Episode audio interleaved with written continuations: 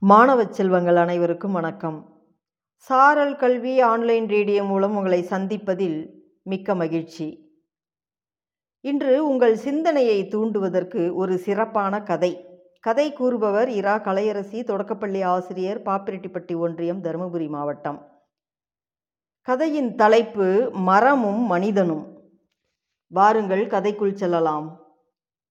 பஞ்சாப்பை ஆண்டு வந்த மன்னர் ரஞ்சித் சிங் ஒரு சமயம் தமது பரிவாரங்களுடன் தலைநகரை கடந்து போய்கிட்டு இருக்கிறார்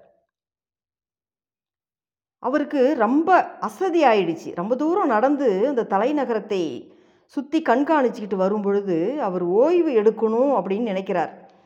அவர் ஓய்வு எடுப்பதற்காக ஒரு மரத்தின் அடியில் போய் தங்குறார். நல்ல வெயில். அந்த நேரத்தில் திடீர்னு ஒரு சின்ன கல் அவர் மேலே வந்து விழுந்துடுது. அவர் உடம்புல பட்டுருது கல். அங்கே இருந்த அவர் அவர் உடன் வந்திருந்த அந்த மந்திரிகள் அதை கவனிக்கிறாங்க. அவங்க ரொம்ப வியந்து போகிறாங்க மன்னர் மேலேயே கல் எடுத்து அடித்தவங்க யாராக இருக்கும்? அவங்கள கண்டுபிடிக்கணும் அப்படின்னு யோசிக்கிறாங்க. பரபரப்புக்கு கேட்கவா வேண்டும்?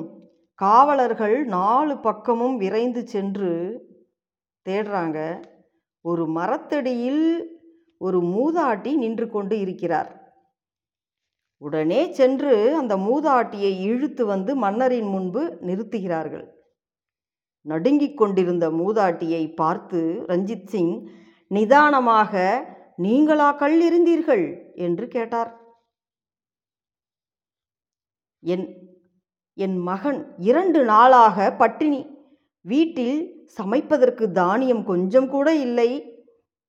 இந்த விலாமரத்தை பார்த்தும் இந்த காய்களை வீழ்த்த கல் எறிந்தேன் நீங்கள் தங்கி இருப்பதை நான் கவனிக்கவில்லை மன்னா.